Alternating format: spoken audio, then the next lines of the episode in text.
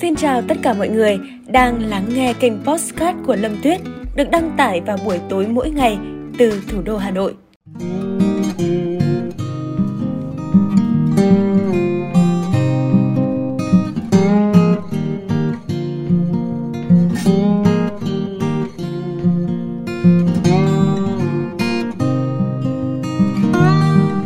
Xin chào tất cả mọi người đã quay trở lại với câu chuyện ngày hôm nay.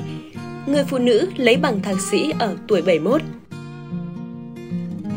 Để làm gương học hành cho những đứa cháu, 4 năm nay, bà Phạm Kim Hoàng, 71 tuổi, hàng ngày vượt gần 100 km lên Sài Gòn để học thạc sĩ. 2 giờ chiều, bà Hoàng chuẩn bị tài liệu cho vào cặp. Đi bộ một mạch ra con đường lớn trước cửa nhà ở thị xã Cai Lậy đón xe. Sau gần 2 tiếng với giấc ngủ chập chờn trên xe giường nằm, người phụ nữ 71 tuổi đến bến xe miền Tây, rồi lại tiếp tục đón thêm hai lần xe buýt nữa mới đến Đại học Văn Hiến trên đường Âu Cơ, quận Tân Phú. Con đường đi học đã trở nên quen thuộc suốt 4 năm nay của bà Hoàng. Cho đến buổi bảo vệ thành công luận văn thạc sĩ ngành quản trị kinh doanh cách đây 2 tuần. Bà Phạm Kim Hoàng là một giáo viên dạy văn đã về hưu. Vì không có chồng con nên thú vui tuổi già của bà là những chuyến du lịch một mình trong và ngoài nước. Thấy mấy đứa cháu tuổi còn nhỏ nhưng chảnh mảng chuyện học hành. Bà hay khuyên chúng nên đầu tư vào kiến thức trước rồi lo kiếm tiền sau. Nhưng mình nói thế thì nghe suông quá, để làm gương cho tụi nhỏ nên tôi đăng ký học cao học.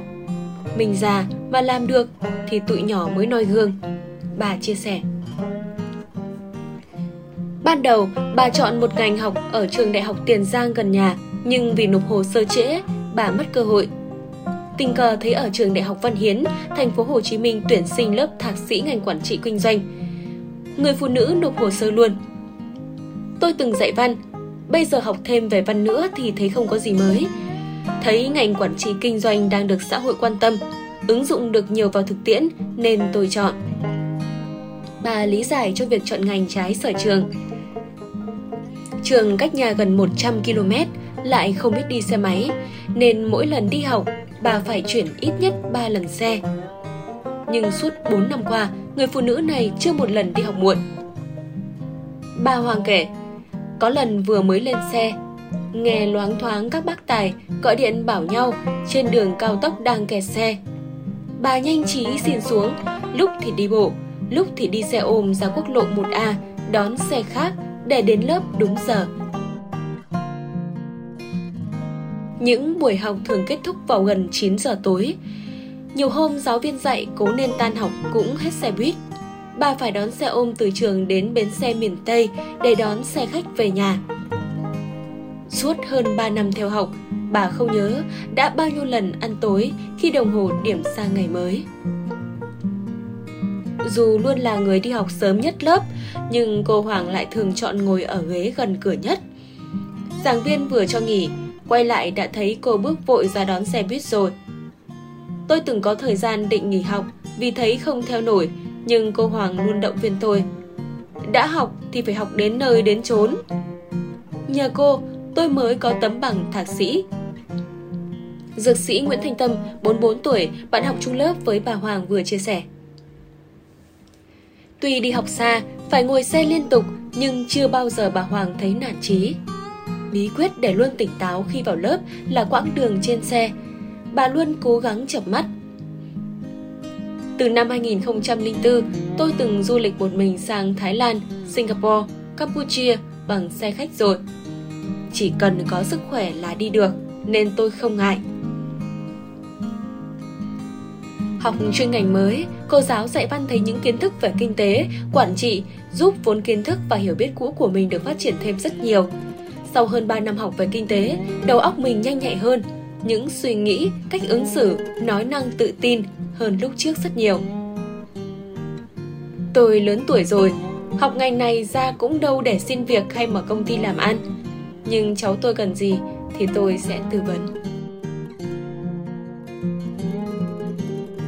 Nhưng đi học ở tuổi thất thập cũng khiến bà Hoàng nhiều lần phải vật lộn.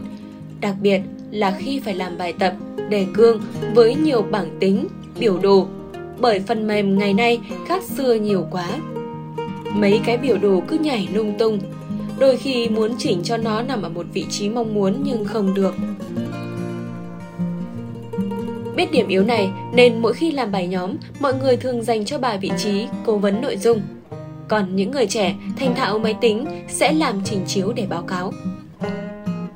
Bà kể lại, có lần phải báo cáo cá nhân, giảng viên cung cấp sẵn mẫu, tôi chỉ việc chèn nội dung. Nhưng là một hồi, mẫu của giảng viên bị biến dạng, mỗi trang mỗi kiểu trình bày khác nhau. Lúc báo cáo cũng coi được, không xuất sắc nhưng tôi đã cố gắng tự hoàn thành.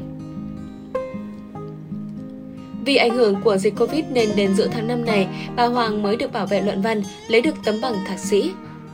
Tuy nhiên, cô giáo về hưu này vẫn chưa chịu dừng lại. Bà mới đăng ký thêm một khóa học ở Đại học Xã hội và Nhân văn để lấy chứng chỉ giảng dạy. Sau đó sẽ học thêm tiếng Anh. Từ ngày đi học thạc sĩ, bà Hoàng không còn thời gian đi du lịch hoặc gặp gỡ những người bạn hưu trí của mình nhưng không cảm thấy cô đơn. Bà nói, mỗi người có một thú vui tuổi già. Cách sử dụng quỹ thời gian 24 giờ mỗi ngày khác nhau. Với tôi thì việc học tiếp như thế này khiến tôi vui. Tôi hài lòng với lựa chọn của mình. Tôi tự lập, sống vui vẻ thì mấy đứa cháu tôi cũng không phải lo lắng gì. Quả thật bài báo này là mình sưu tầm từ cái lúc mà ở Việt Nam mình vẫn đang lockdown ấy mọi người, vẫn đang dịch rất là căng. Là cái bài báo thì được đăng từ ngày 24 tháng 5 năm 2021 cơ.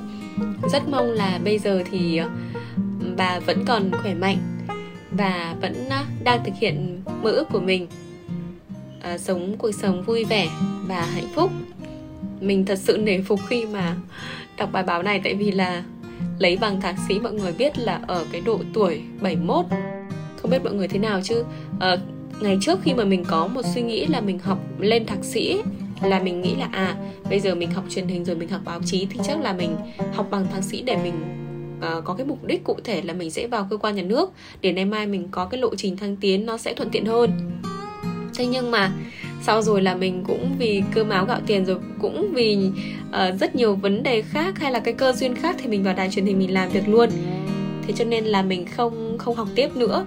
Đến khi mà nghe bạn bè của hay là chia sẻ kể chuyện hay là nghe những câu chuyện của những người xung quanh mình học thạc sĩ rồi học lên tiến sĩ hay đi du học nước ngoài quả thật là mình rất nể phục.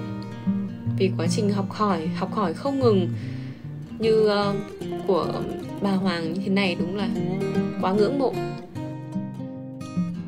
Hy vọng rằng câu chuyện ngày hôm nay của bà Hoàng cũng sẽ là một động lực để mọi người uh, có thể nhìn vào đó làm tấm gương. Mình sẽ cố gắng trong công việc hay là trong định hướng sắp tới của mình đặc biệt là trong con đường học tập. À, hy vọng rằng mọi người sẽ có một giấc ngủ thật ngon. Cảm ơn mọi người rất nhiều vì đã dành thời gian để lắng nghe podcast của mình xin chào và hẹn gặp lại vào những podcast tiếp theo.